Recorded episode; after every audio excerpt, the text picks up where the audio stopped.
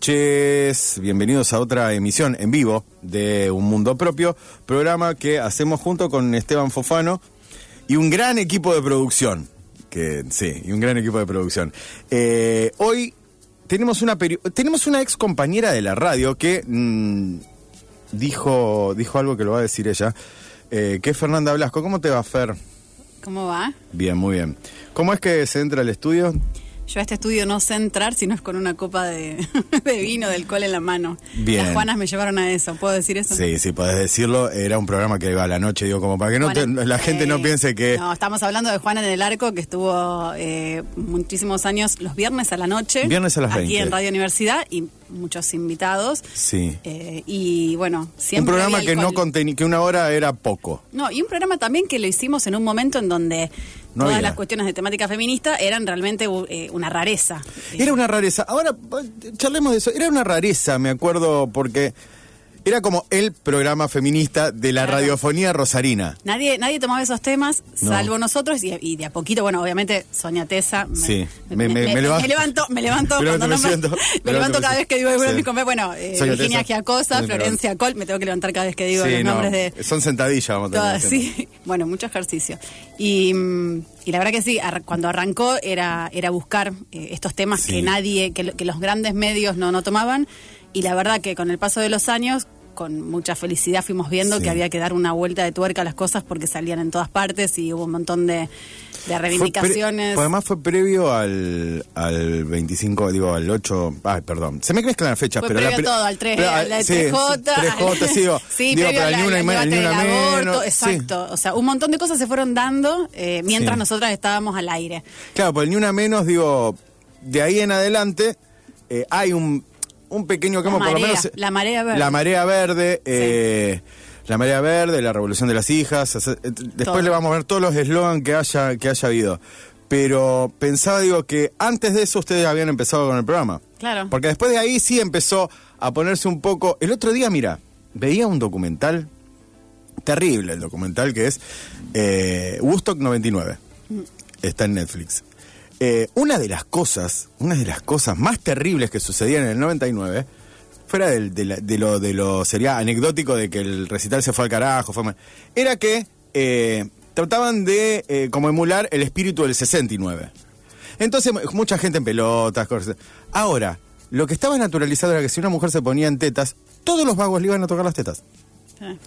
Y esa cosa, digo, yo lo- vos sabés que lo veía y yo digo, la puta, digo, eh, pasaron 20 años, pero pasaron tantas cosas. Pa- Parece que hubiera pasado mucho más tiempo y Mucho. te digo, nosotros arrancábamos, me acuerdo, y las primeras, los primeros años eh, hacíamos notas que, por ejemplo, que Sonia venía haciendo y Sí. que, bueno, qué sé yo, yo venía haciendo a lo mejor en el Ciudadano, también donde trabajé con Sonia Tesa, eh, bueno, Virginia también, Florencia, pero era lo que hacíamos y medio que nos cortábamos solas, eh, probablemente en los medios en los que laburábamos o con muy Sí. poca gente más, no sé, notas de aborto, notas sobre sororidad, sobre Sí. cosas que ahora vos decís están en cualquier lado. Sí. En ese momento era algo raro, éramos las raras de, de los Sí. viernes a la noche, eh, pero la verdad que fue una experiencia súper linda y, y bueno, esto también después poder poder ir festejando viernes a viernes diferentes conquistas, diferentes, bueno, toda la cuestión de ampliación de derechos, un camino súper interesante que queda todavía un largo camino por recorrer, pero Sí, no, y ahora, eh, digo, hay, a ver, eh, estaba pensando en esto que decías vos, hay un montón de, digo, de, de estas cosas, ¿no? De que ahora ya lo tomamos como natural, algunas cosas, hay otras que obviamente que se, seguiremos, yo lo digo como varón,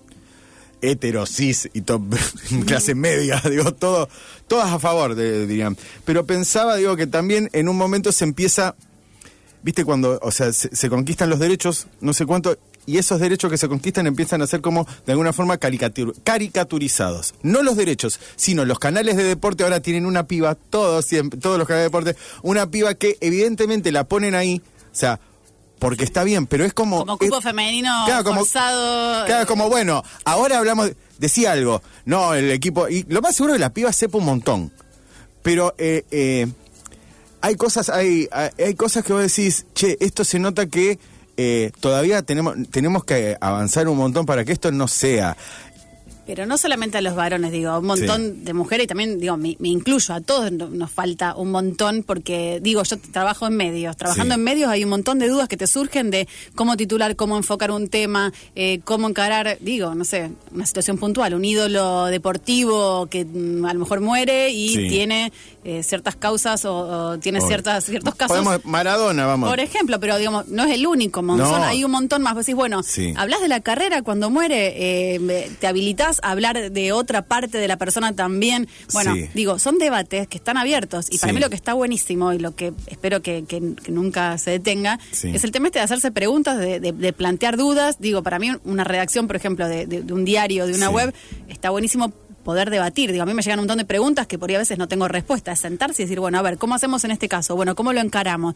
Bueno, y por ahí también son construcciones colectivas dentro Sí, de lo que son bueno. grupos. Para mí, a, a eso se va. Entonces digo, yo valoro mucho más eso Sí, que, que en un que tener programa. todas las respuestas. No, y además también que, que en un programa te pongan una mujer simplemente porque son todos varones. Digo, hay Sí. un montón de programaciones de radio en donde tenés todos varones.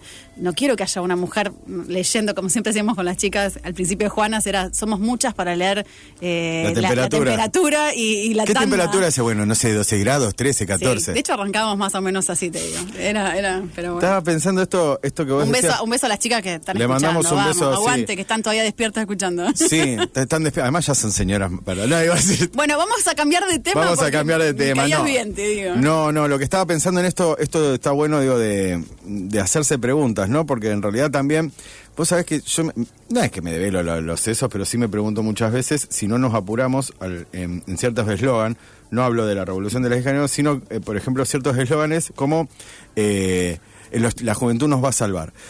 Eh, y yo pienso, digo, te lo digo porque le mando un beso a mis hijastros. Siempre digo hijastros, es una palabra horrible, pero bueno, ponele. Eh, son adolescentes. Yo no sé si también en algún punto nosotros como mayores les tiramos, no a ellos, sino a otros, como un peso enorme, como diciendo, no, esta juventud viene a cambiar. Esa juventud también teniente, terminó siendo libertaria mucha. ¿Por qué?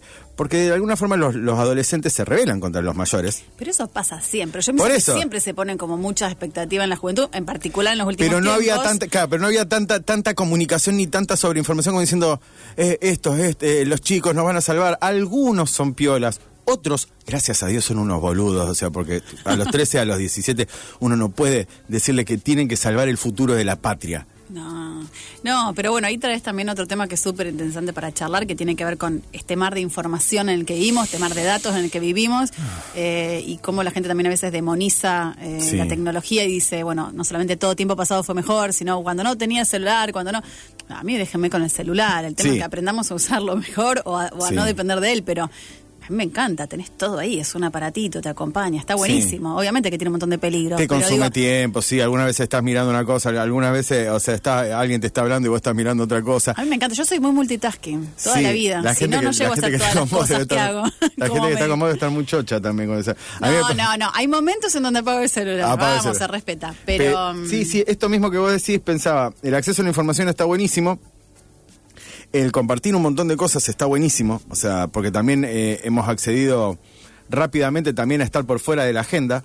O sea, el problema es, ejemplo, vamos a hablar de información. El problema es eh, cuando se confunde, eh, que esto ya, ah, vamos a hablar de cuestiones universitarias, se confunde el hacer algo con estar participando en redes sociales y lo pongo en los en, en directamente en concejales, intendentes, gobernadores, como diciendo, Pongo algo en un tweet y ya. Claro, es una y estoy gestión. haciendo algo, claro, gestión. ge- gestiono por tweets. Bueno. Sí, o dejarse llevar por el termómetro de lo que están diciendo de mí la gente, como diciendo, no, bueno, pero en Twitter dicen tal cosa. Yo qué sé, no, no, me parece Pero que... igual las redes son en parte, yo digo, y más después de la pandemia, todo lo que sea virtual, me parece que, que cualquiera que antes dijera, eh, no es relativo, la fuerza que tiene, lo virtual, la fuerza Sí. que tiene una red, la fuerza.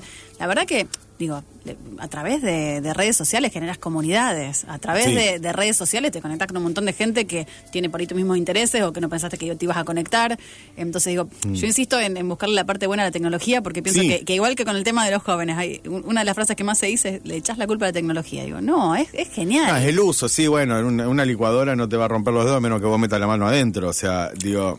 Contame más de eso, yo voy a seguir tomando algo. Sí, eh, no, yo tengo, tengo, en realidad tengo una batidora que una vez le metí la mano adentro y me quedé trabado con los dedos en, en las astas de la, de la batidora. ¿Qué estabas haciendo en la licuadora? Eh, estaba metiendo los dedos, o sea, era muy chico, Pero- quise ah, meter no, los no, que dedos. no estaba haciendo un daiquiri, por ejemplo. No, no, no, era chico, era chico y estaba metiendo los No, no, dedos. yo te cuento. A ver, en esta historia ahora vos estás haciendo un daiquiri. Ah, Metiste los dedos. Metí los dedos. Tengo, ¿Por en qué? ¿Qué realidad... estabas buscando? ¿Los, los, los cubitos? No sé, Hay a ver, una, algo. tengo una historia, te lo voy a contar, que eh, es una señora que queda viuda. Es, Esto es- está escrito, es un cuento escrito. escrito. ¿Eh? Es una señora que queda viuda, que eh, Se compra una licuadora. no, empieza, al quedar viuda, se empieza a escuchar los sonidos de la casa, que antes no escuchaba porque su marido roncaba. Entonces escucha el pum del aire, pip, no sé cuánto, no sé cómo. Eh, la cuestión es que un día está tan sola se empieza a poner la, la ropa del marido. O sea, porque está sola y entonces.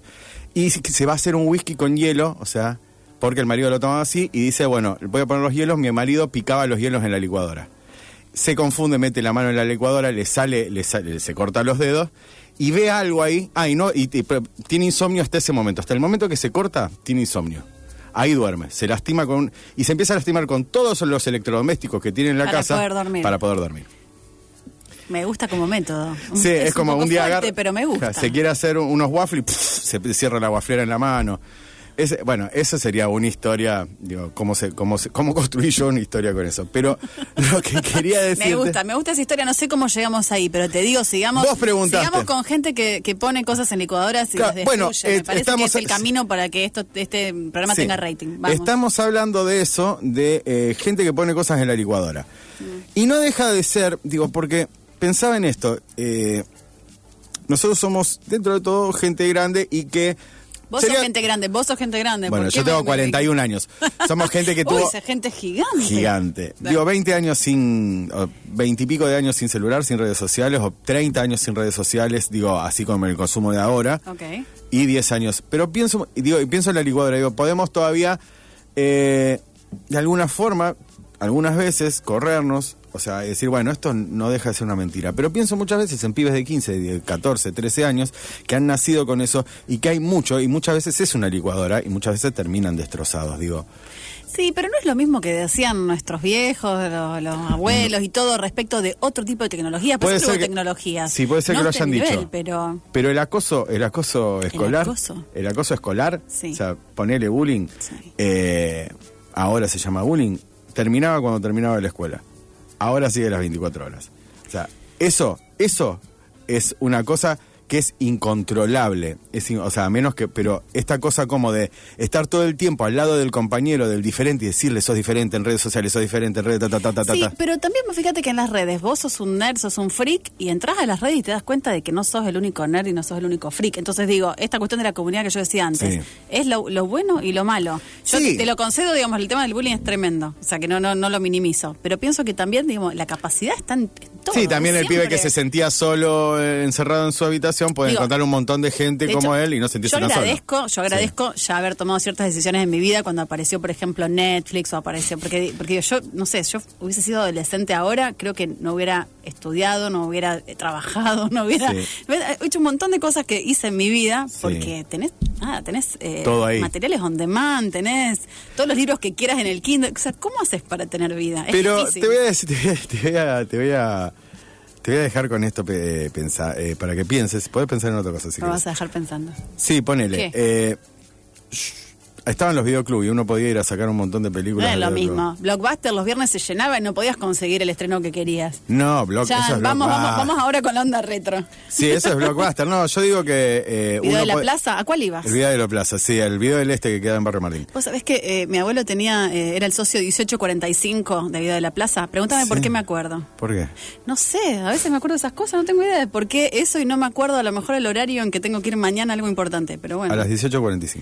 Has hecho con Sí, mañana. Mañana, mañana agenda. 7 menos cuarto. Vamos a escuchar una canción, en este caso, eh, Placebo. Eh, ¿Cómo se llama? Pure Morning. Ahí está, vamos. Eh, 153 886677 para hacer todas las preguntas, comentarios, lo que quieran a Fernanda Blasco, a mí, a Esteban, a las tres personas que estamos acá. Y también, porque hoy hay sorteos de la gente de Caterbo, una orden de compra de dos mil pesos para canjear por un libro o por la parte de un libro y poner el resto. ¿Mm? Caterva Libros tiene billetera Santa Fe de lunes a miércoles y todo un montón de cosas y un catálogo que te lo llevan a tu casa. Eso ya es un montón. Pure Morning, placebo. En un ratito seguimos con Fer Blasco en esto que es un mundo propio.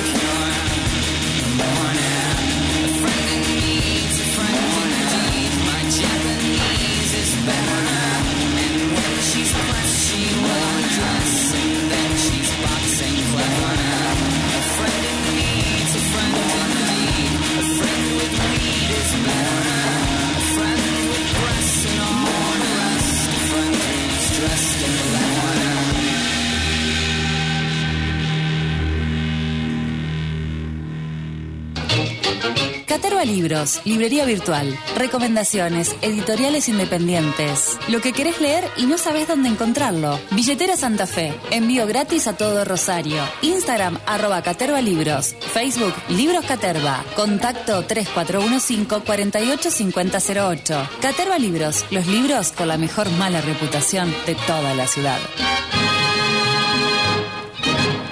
Seguinos en Instagram, arroba un mundo propio taller.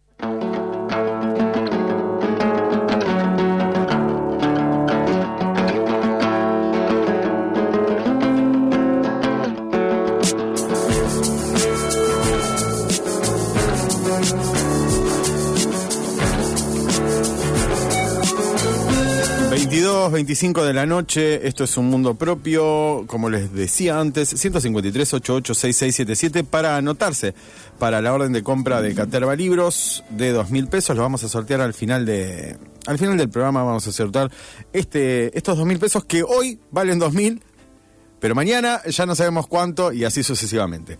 Hablábamos fuera, fuera de aire, no, directamente fuera del estudio con Fer Blasco. Fer tiene, es co, ¿qué, ¿cómo se dice? Coordinadora, eh, eh, a- a- hacedora, eh, alma mater de el Happy Hour, Happy Hour de escritura. Happy Hour de escritura. Sí, que nació cuando.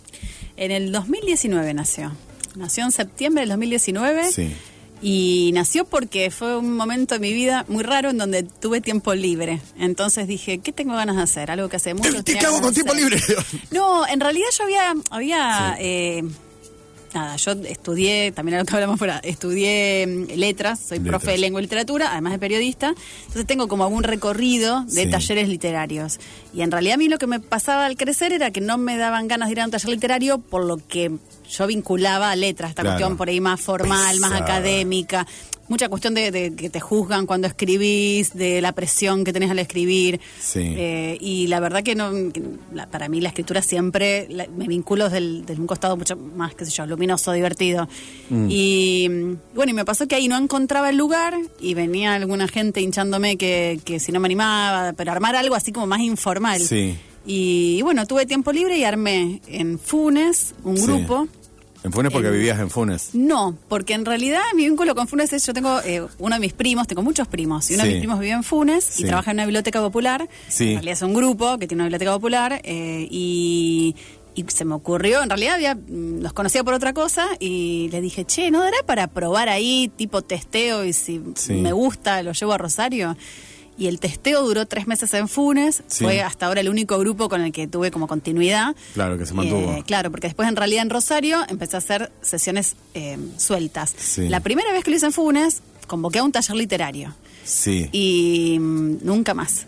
O sea, nunca más ¿por qué? Porque me di cuenta mientras lo estaba dando que no era un taller literario. Claro. Que era una sesión creativa que Sí. los hacía derrapar, que los empujaba, los ponía incómodos, los hacía reír. los- y, y- y había mucho más. cre- o sea, era, era escribir todo el tiempo, pero digamos, con consignas eh, entre humor, fantasía. Sí. Y también una construcción colectiva, porque lo que a mí me pasaba también de haber participado en otros espacios era de eh, que por ahí escribís ahí o escribís después, pero la cuestión de, de, de leer lo que escribiste Sí. suele hacerse, o por lo menos en los que yo había participado, más en un uno a uno, a lo mejor con el profe, con el coordinador, con el docente. Hay un intercambio, pero es reducido. En los que yo había participado. Bueno, y acá es bastante colectivo. De hecho, vos arrancás algo, no sabes cómo seguir, te lo dice el otro. Dice el Y cuando vos estás continuando un texto, eh, digamos, también el juego es ese, te empuja, eh, te empuja una idea mía, después seguís con una idea tuya y Mm. después cuando no sabes para dónde ir, el compañero te lleva. Entonces terminan siendo a veces textos grupales, entre los que cada uno se lleva lo que quiere, lo que Sí. puede, pero sobre todo es una celebración de la escritura porque sí, la escritura que si vos tenés ganas, termina en algo y si no, no tiene por qué tener una finalidad. Para mí también es eso, porque la escritura últimamente es como que siento que todo tiene que llegar a un puerto, todo tiene que ser algo. Bueno, y ahí comparto, ahí comparto algo con vos. Eh, y lo otro también, eh, cada vez más. No compartir absolutamente no, nada. No, no, no, no, no, bien igual. no, no, no, no, obviamente, pero no, estaba pensando porque digo, eh, antes te decía, digo, ven, eh, yo venía de una tradición de esto. Eh, para escribir hay que sufrir, hay que tomárselo Claro. en serio. El escritor solo en su torre. Si bien había en, en los talleres que yo hacía, sí había una cuestión colectiva. En realidad, la palabra circulaba, te devolvían tus compañeros, devolvía el profesor, había como Eso un- está buenísimo para mí. eh, no, no era tanto de tirar ideas, pero sí, che, estaría bueno que corrijas esto, esto, mirá, no sé cuánto, esta parte no la entendí. Pero sí, eh, lo que comparto, y muchas veces esto me parece que es como algo que debería hacer, es que eh, no hace falta publicar. O sea, no pienses que vos, o sea, digo, esa cosa de ir, no, bueno, pues yo quiero, quiero tal cosa. Digo, el publicar es, es como una consecuencia. O sea, que si, que si tenés ganas en algún momento de la vida, pero no esta cosa como, yo quiero escribir para publicar, porque esto, porque lo demás ya, Porque- porque además te expones muchas veces, primero casi siempre es prematuro. O sea, eh, el que se quema es el que escribe. O sea, entonces, digo, esta cosa como diciendo, eh, tengo, eh, te, te voy a dar las herramientas para que saques, o sea, para que saques un libro. Es como muy cruel y es muy eh, mentiroso en algún punto, porque en realidad creo que después el proceso mismo, vos decís, bueno, empieza, capaz que vos tenés eh, gente que participa de las sesiones que le agarra algo el gusto y empieza como a mandarse y dice, che, mira, me mando en una porque realmente Además, esto es lo mío. Si terminas publicando, genial. Pero me parece que cuando empezás a escribir o cuando estás escribiendo no tenés que pensar en publicar, porque también le sacás, o sea, le metés presión y le sacás parte del encanto. Claro. O sea, si vos te podés conectar bien con la escritura, después la escritura te lleva donde vos quieras. Pero me parece que no todos, digamos, eh, creo que también en esto podemos vincular el tema de tecnología.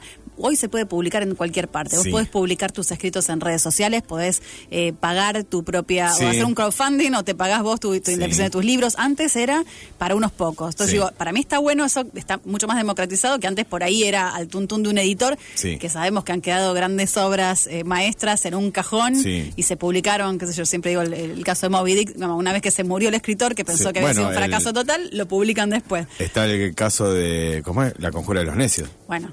Que su madre fue a, ya muerto, de, publíquenmelo, publíquenmelo, publíquenmelo. Entonces yo digo, ¿cuál es el valor de la escritura? Entonces digo, si el valor solamente es el valor de publicación y Mm. de quién lo lee y del crítico o barra eh, los eh, Mm. lectores eventuales que entran, que lo compran, que en donde circula, es muy chiquito. Entonces digo, para mí eso es, eh, es el mercado, eso es otra Sí. cosa. Para mí la escritura, y yo voy siempre a esta cuestión, cuando la gente se anota por en Happy Hour de escritura, no saben qué es. Y me Claro. encanta que no sepan. Yo lo explico siempre diferente. ¿Por qué? Pues si tenés ganas, vení y lo experimentás. Es Sí. como, para cada uno es algo distinto.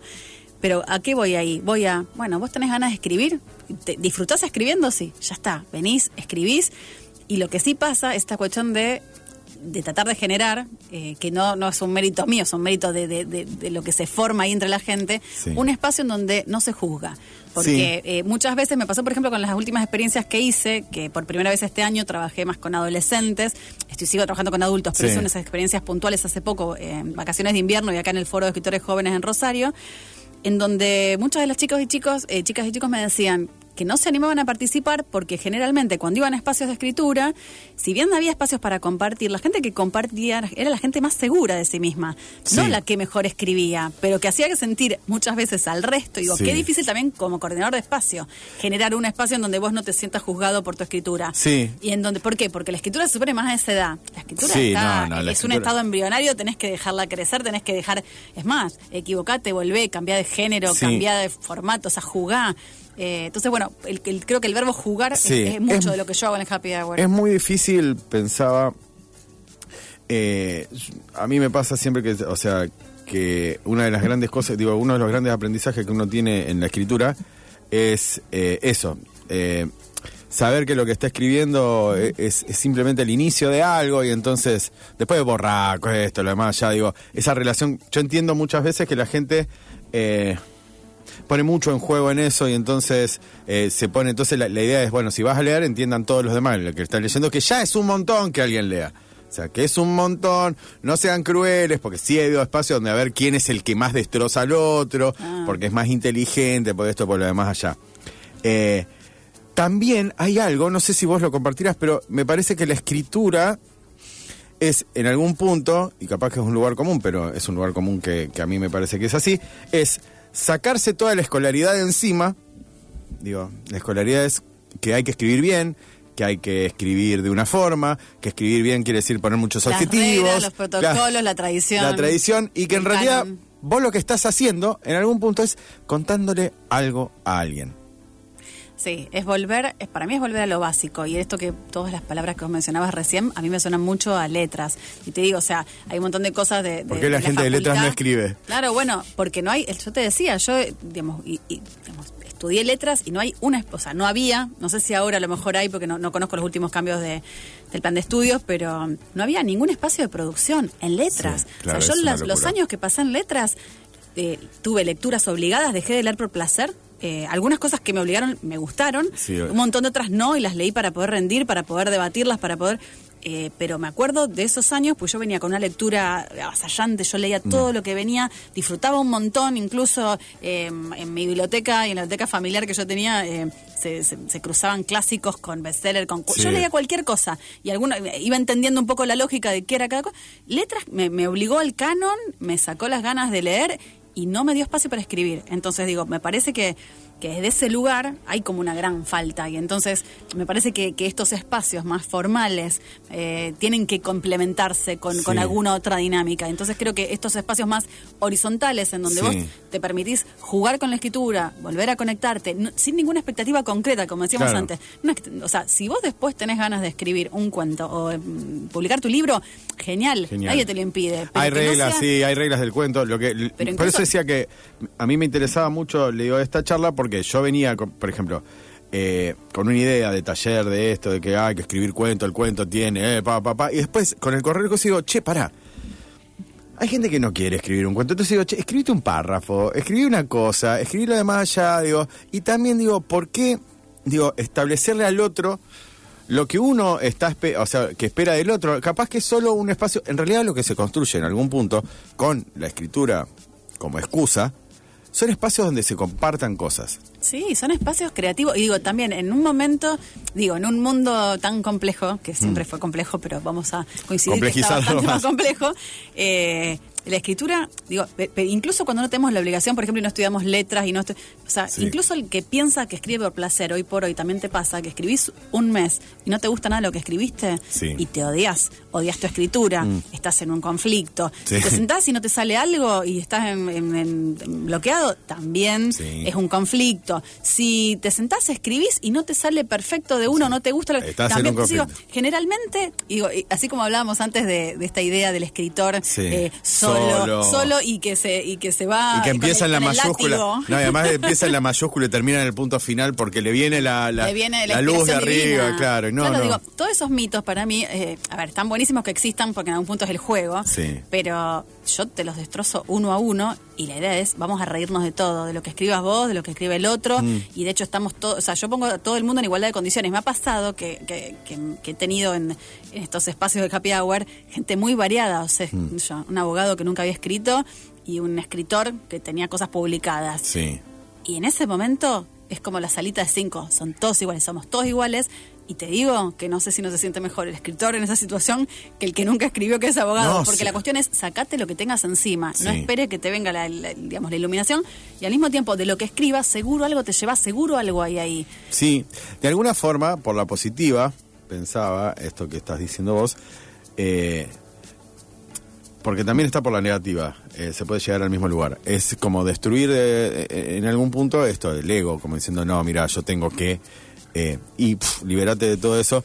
O el super yo, vamos a ponerle un, un nombre como diciendo, tenés que ser Sí. tal cosa, tenés que ser tal otra, tenés que hacer las cosas bien.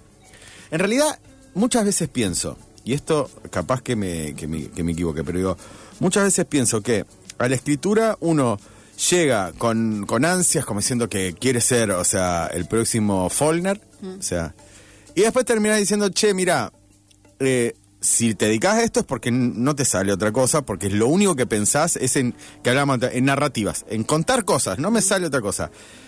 Y los mejores cuentos o los mejores relatos son los que cuando volvés no sabes que los escribiste vos. O sea, es como diciendo, ¿yo cuándo hice esto? No hay una técnica, sino como diciendo, estaba tan en una, o sea, estaba tan metido en una, que ni siquiera, bueno, eso sí se lo voy a robar a Pablo Ramos, que esto eh, lo decía que es el, el escritor triunfa, que como era, cuando el inconsciente escribe por él.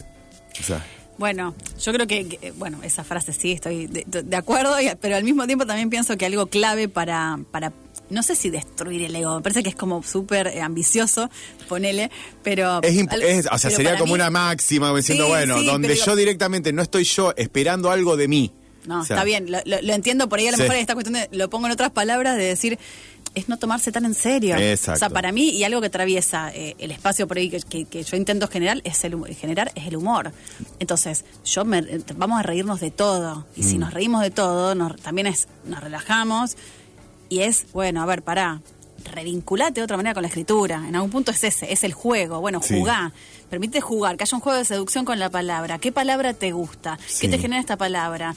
Eh, ¿Qué historia te quedaste ahí que estás dando vuelta? Como decís, bueno, a ver, ¿qué cosa escribiste que a lo mejor no te diste cuenta? Un montón de veces pasa que yo tiro una consigna, que yo empujo, yo, eh, yo pongo muy incómoda a la gente. Yo siempre digo que empiezan odiándome y después me terminan queriendo. Funciona porque al final Los no que me vuelven. odian. Y, eh, Tengo muchos repitentes, eso por lo menos hace que no me odien tanto. Claro. Pero digo, este juego de poner incómodo tiene que ver con que, bueno, ¿con qué te defendés? Te defendés con lo más genuino que tenés, que es la escritura sin ninguna pose, que es la escritura sin ninguna expectativa, que es la escritura, Sí. o sea, que es la escritura más, más, más Sí, sí. cruda. Eh, Sí, que es la escritura que vos le podés pedir, a- digo, con todo el aprendizaje y todo eso, pero le podés pedir a un pibe de 6, 7 años que escribe así como libremente, no, no está pensando, no, lo que pasa es que voy a escribir un cuento triste porque los cuentos tristes son los cuentos que realmente le llegan a la gente. Sí, sí, el humor hay- está mal visto, no mal visto, es como una de no, me- segunda si vos me mano. decís que el humor está mal visto, yo me levanto. Yo lo amo, lo amo, lo amo. He dedicado mi vida, o sea, mi vida a, a todo eso y recién, y me, este, me ha costado muchísimo eh, no caer siempre en el chiste, o sea, digo en el chiste, digo, o sea, Bueno, no, no tomar la salida rápida y eso. El humor no tiene que ser siempre el chiste. Por Pero eso- digo, la cuestión de la ironía, el enfoque. Sí. eh, no, y no tomarse las cosas en serio, o sea, Ah, como sí, diciendo. Y también permitirse ser un poco liviano, porque digo, si no siempre estamos con esta cuestión tan circunspecta, tan formal. Digo, en las entregas de premios, Sí. esto que decís, o sea, el- los premios siempre son los premios drama, series dramáticas, y el humor Sí. parece que. Y sin embargo, ¿Y el los humor. literarios? fíjate que los últimos tanques. Bueno, pero vos fíjate que los últimos tanques, hay como ciertas revelaciones en eso. Revelaciones con B corta y con B larga Sí. al mismo tiempo. Sí. Eh, y me gustaría pensar que estamos con una época en donde se empieza a valorar un poco más lo que es humor. Sí, eh, porque también, o sea, cambió el ¿Cómo humor. ¿Cómo vivimos sin humor? No, es imposible. no. no. Es imposible. Eh, siempre pienso eh, que si uno tomara conciencia de las cosas que suceden todos los días y no se los toma con un poco de humor, y hacemos la gran Telmi Luis y te tirás con un auto. Digo, si Qué vos. buena película esa. Que es muy buena, es muy buena. Eh, le voy a pedir a Esteban, eh, si me escucha que, se, que hagamos como el otro día, eh, me están quedando cada vez más cortos los programas. Eso está bueno, pero y más o menos. Digo, pero vamos a separar y vamos con la otra cortina, así sigamos charlando con Fer y no perdemos tiempo en, la música. La radio está llena de música. Dale, dale, dale. No escribas un libro. Escribí un mensaje al 153 88 6677.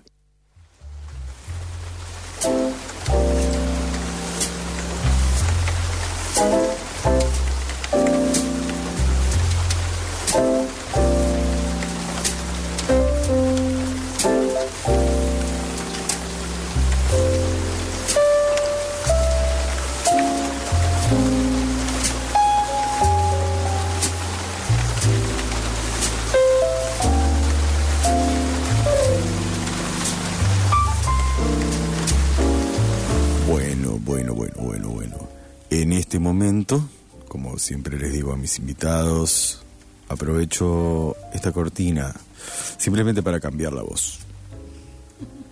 Es solo para eso. Eh, Tenemos que sumarnos los invitados, estamos invitados. sería, sería, sería la primera que este se suma a este. Me encantaría empezar una tendencia. Claro, estaría bueno. Estaría bueno que empecemos hablando de esta forma. Eh, no, la pregunta, la pregunta que es eh, que amerita eh, la voz es la siguiente. ¿Qué, ¿Qué de la vida aún? Pasen el nombre del taller. Esto pregunta una gente que me lo perdí. Es happy hour de escritura, happy hour de escritura, y así Sí. como se escribe happy hour, es como API con H. H-A-P-P-Y, Sí. H-O-U-R, de Hour. escritura. Lo encuentran en Instagram eh, y... Y se, se comunican con Y acá con sí, escriben, siguen, charlamos ahí, vemos qué hacemos. Eh, esto mismo, bueno, ahora la pregunta, vuelvo a, a Fojacero, es ¿qué te enamora aún? No hablo quién, sino qué. ¿Qué me enamora? Bueno, el humor. Bien. Este, justo, mira, lo que Justo. dijimos antes de la cortina. El humor me enamora. eh, y Y bueno, y las ¿Pensás palabras también, las palabras también. Las Sí. palabras tienen un poder de, de- de puñal y Sí. de... De una caricia. Y de... Sí, no iba a decir, no, pero sí, ¿por qué no? ¿Por qué Está no? bien, sí. Preguntaba qué. Eh, qué- porque siempre es la pregunta del humor: es si para vos tiene algún límite. Hay ciertas cosas con las cuales. ¿Podemos hablar de Ricky Gervais, por favor? Hablemos de Ricky Gervais. sí. Tiene límite y yo te diría que no, y al mismo tiempo probablemente charlando encontremos algunos. Encontremos algunos. Sí, pero está buenísimo, nada, Humanity, todos Mm. los especiales de Ricky Gervais, yo lo, lo- lo recomiendo mucho, cualquier cosa el que no lo ubique es el de Afterlife, el de...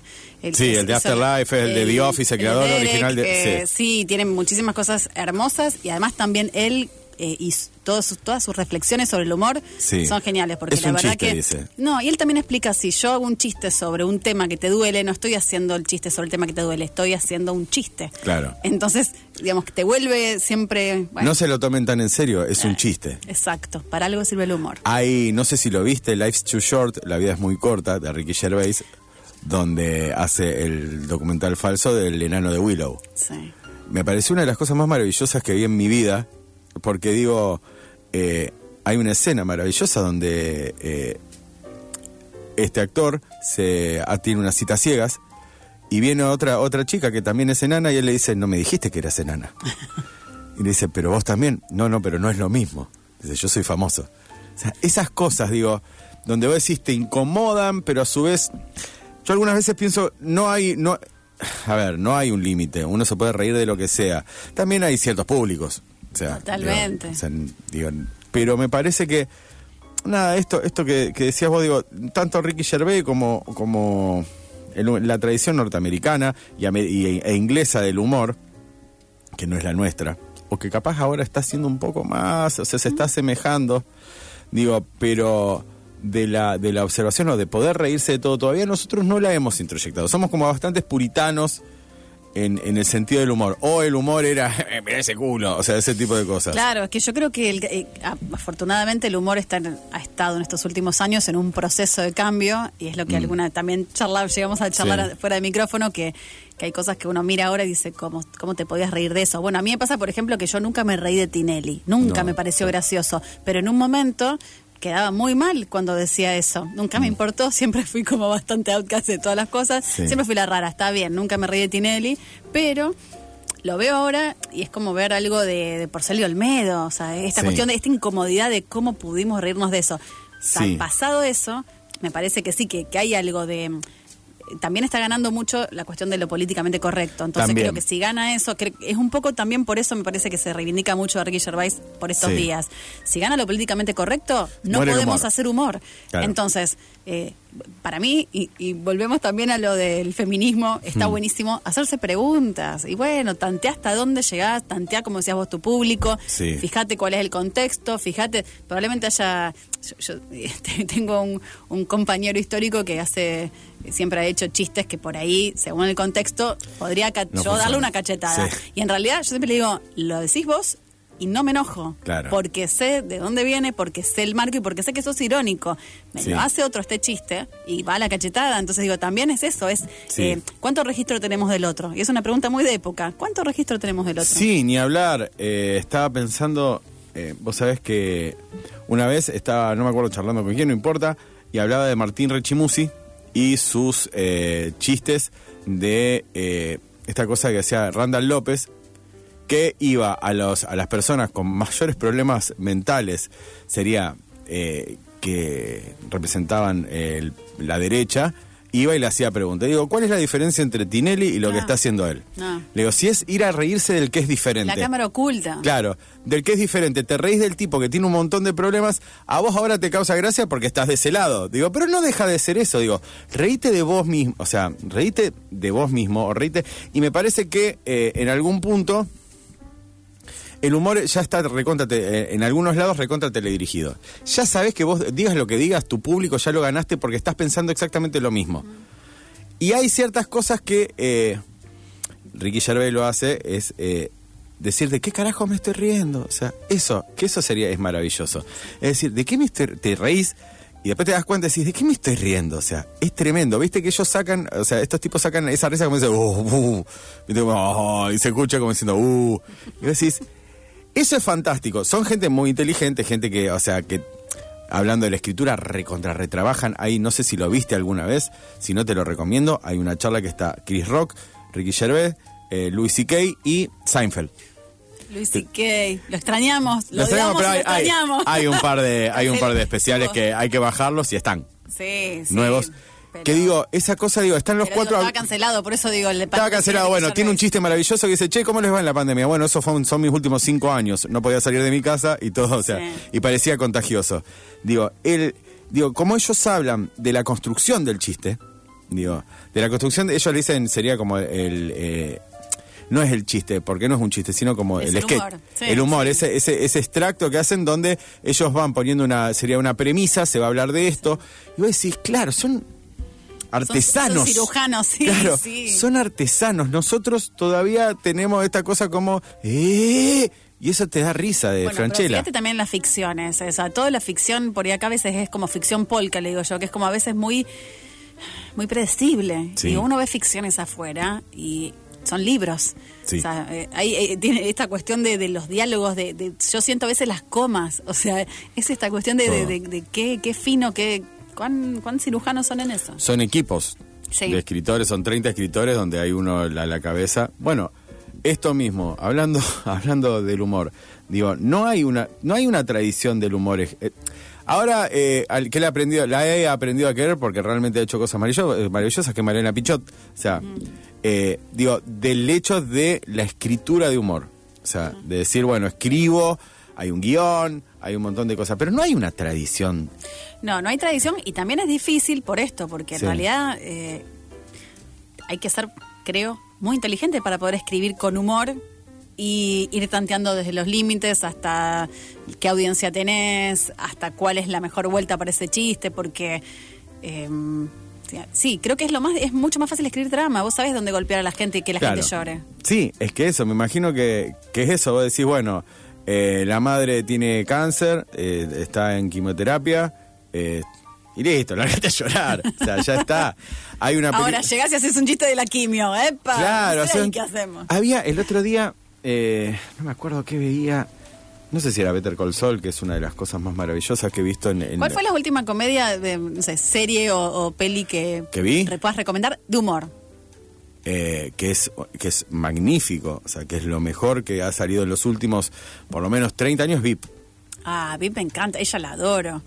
Ella es, es lo mejor. VIP. VIP es, es, eh, pero eso es el, el manejo del lenguaje y realmente, y el manejo de una cosa muy estúpida que son los insultos. O sea, los insultos que están trabajados hasta el máximo donde...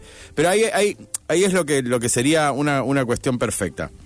Hay un- unos actores que son increíbles, Sí.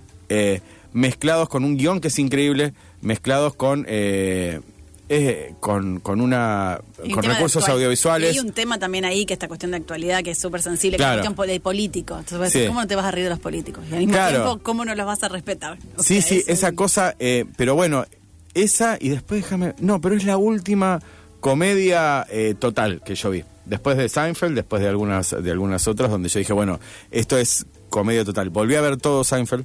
Seinfeld es genial. Eh, Yo volví eh, a ver The Office, The Office de es genial. principio a final. No, no. El principio es genial. Pero bueno, eso, eso mismo. La incomodidad que te genera, en algo- eh, por sobre todo en las primeras temporadas, donde vos decís, ¿de qué me estoy riendo? O sea, ¿de, de qué me estoy riendo? Digo, yo no sé si. Algunas veces me pregunto, digo, ¿habrá lugar acá en Argentina para eso o tendremos que todavía seguir viendo hacia afuera? Tenemos la no la capacidad eh, técnica de escribir, sino la capacidad. Capaz que es guita, capaz que no sé qué, o capaz que. no- pero tendremos la capacidad alguna vez de, bueno, ponernos realmente bajo la lupa. eh, porque eso es también, eh, o sea, es- Yo creo que podemos pensar, por ejemplo, en gente como Damián Cifrón, en que, que maneja muy bien el humor. Sí. El humor negro maneja, por ejemplo, muy Sí. bien Damián Cifrón. Entonces quiero pensar que sí, quiero pensar que no hay tradición, pero quiero pensar que es posible, porque además si no, nos tenemos que bajar la botella y nos tiramos al río Paraná. Así que decime que sí. Sí, dice, ah, bueno, hablan de It's, It's Always Sunny en Filadelfia, también, también eh, es en- increíble. Eh, buen programa, dice como siempre, y buena charla. Si puedo participar del sorteo, también buenísimo.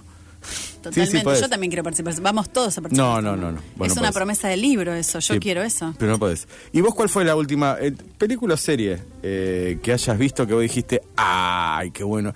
Fuera de humor o no humor, digo, o vamos a hablar de humor, digo, esta cosa como decís, acá están entendiendo algo, acá hay algo, hay algo mágico, donde vos ya te olvidás de, de la cuestión técnica, sino que decís, me estoy riendo en serio, o le estoy pasando bien en serio.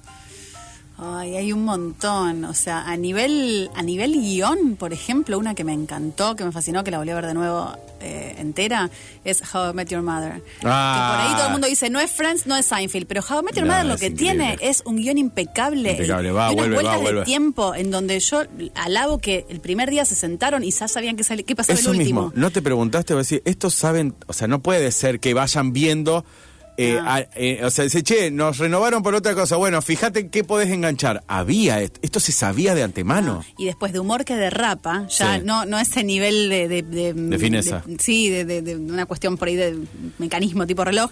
eh, community Ah, tiene... Community, bueno, ahí tenés un problema, porque Community tiene un grupo de escritores a cargo y te das cuenta cuando hay algunos que, te, que están a cargo y cuando están otros a cargo, pero hay algunos que son delirantes a un nivel Sí. que yo terminaba el capítulo y quería volver a verlo. O sea, es, es, es un nivel de... de- de- de- es hermo- una hermosura. O sea, que los que no hayan visto Community y no la vieron entera, Vayan y vean. sí, sí, dense, dense Vayan y véanla. Eh, hay un montón de comedias. Yo había visto otra de Silicon Valley, que también la vi, que era muy buena, era un poco más. Pero hay. Yo, por sobre todo, recuerdo eso, recuerdo como grandes momentos. Y hasta los dramas tiene grandes. Eh, como es Under, tiene grandes momentos muy Sí, cómicos. Es hermoso. Sí. Sigo pensando que el final es el mejor final que existe en, la- en el coso. Y yo tenía un, un- como un test que era. Si no llorás con el final es porque vos estás muerto por dentro. digo, estás muerto por dentro. Pero hay un montón de cosas, digo, donde, donde todavía. Y para más o menos, porque nos estamos sacando y podríamos estar una hora más hablando Sí, de yo todo creo eso. que mereces hacer un programa del humor completo. Bueno, no sé, no sé, ¿tienen algún lugar libre acá en Radio Universidad? Me vengo Sí. y hablo, hago un programa del humor. Hablamos de- Vote sí al 2020. 2020. Eh, pensaba. eh, Al que- 2020 no, No, es 2022. horrible. El 2020 ya. Además, el 2020 es pandemia. Por eso. ¡Uy, qué feo! Al 2023. Son elecciones. Al, al 20. Eh, no, pensaba esto. Digo, ¿qué lugar tiene la ficción para vos? Eh, La ficción es necesaria como el humor para poder sobrevivir. Yo tengo un ejercicio que hago, por ejemplo, con las historias de Instagram, que es que mm, yo me- la vida me pasa frente a los ojos Sí. y yo todo el tiempo estoy tomando fotos o videos y los intervengo y es un poco que cuento en un pequeño grupo, lo tengo cerrado Sí. porque tampoco me parece que el No, no, delirio no, tenga, o sea, no lo pongo en Twitter, Sí. eh, que esa cuestión de, bueno, cómo yo veo las cosas que por ahí otros no ven, digo, y esta cuestión, esta mirada lúdica de, de lo cotidiano me salva un montón de veces de esto, ¿no? De querer tirarme arriba para nada o de, Sí. de jornadas larguísimas de laburo o de Sí. días en donde, bueno, no sé, días pandémicos. O sea, la, Sí. la pandemia, la narrativa que yo metí en pandemia de un montón de cosas fue increíble. Mi nivel productivo en pandemia de cantidad de notas altísimo. que escribí, sí, sí, yo creo que fue el nivel más alto en los últimos 20 años. El otro día, eh, para, para poner un ejemplo digo, de esto, de ver las cosas con humor o por lo menos con, con lo tragicómico, que me parece que para mí lo más atractivo de- del, del planeta, eh, estábamos de viaje, de vacaciones, y nos fuimos a Iruya, un lugar, claro, que tenés que subir y bajar, y la sensación de morirme del de, de bajar, cuando bajaba en el colectivo era altísima, digo, acá me voy a morir. Pero mi idea era, digo, a menos que el colectivero sube y diga, che, muchachos, es la primera vez que subo, ya está. O sea, vamos a sobrevivir. Él O ya no, lo hizo, o o, no, no, pero bueno. juguémoslo, pero por lo menos si el tipo, digo, si el tipo está acá es porque fue y volvió. Digo, confiemos en él. Digo, mi vida, mi vida a, a ti. Digo, y esa cuestión muchas veces eso de, de ante lo peor, digo. Eh, Lo no peor saca lo mejor de nosotros. Claro. En humor, por lo menos seguro. En humor por lo menos seguro. Bueno, tengo que sortear. Tengo que Sorteemos. sortear, tengo que sortear. ¿Quién va a ganar? ¿Quién no va a ser yo? que no, vos no vas a hacer. Eh, acá tengo la gente que se anotó por Instagram, la gente que se anotó por acá y la gente que se anotó por eh, Facebook. ¿Tenés un es- aparatito o te tengo que decir No, tengo la página, la página Ah, sorteados. me lo voy a poner. me encantó. Pac. ¿Cuánta tecnología? Marina Divita. Marina Divita ha ganado eh, el, la orden de compra de dos mil pesos. Yo diría que, Marina, elegiste algo de humor, mínimo, Elegiste sí, algo este de humor. programa. Sí, sí, sí. No vayas a elegir, eh, no sé, ¿cómo es? Lo, La insoportable levedad del ser, ese tipo de cosas. Bueno, puede, si no la leyó que la Si no la leyó pero, que la Bueno, lea. no sé, para estos tiempos capaz que te convenga algo un poquito más un poquito más up. relajado. Un poquito más up. Eh, bueno, gracias Fer por haber venido. Gracias, Fede, por la invitación. Por favor, eh, nos vemos con la gente, nos vamos a ver recién el miércoles que viene, que viene un escritor. ¿Quién un viene? escritor. eh, Marcelo Britos. Bien. Marcelo Britos, Marcelo Britos, un tipo, un tipo que tiene mucho humor. En el- te- te- lo que yo le voy a preguntar es cómo hace para escribir tanto. Bien. Eso es una No gran sé, pregunta. no sé, porque vos me dijiste que ibas a preguntar un montón de cosas que no me preguntaste, me asustaste y la pasé bien. No es que en realidad no, no, le voy a preguntar, pero capaz que a Marcelo le voy a preguntar, ¿y por qué se pelea tanto? Le voy a preguntar. Ah, eso está bien. Sí, Marcelo, bien. ¿por qué te peleas tanto? Todo queremos saber. todo queremos saber. Bueno, nos vemos el miércoles que viene en esto que es eh, un mundo propio. Ahora viene la gente de vino de conversación hasta las cero horas. Termina a las cero, va a las cero, cerra la persiana. Cierra todo. Hasta las cero horas. Eh, chau a todos, un gustazo.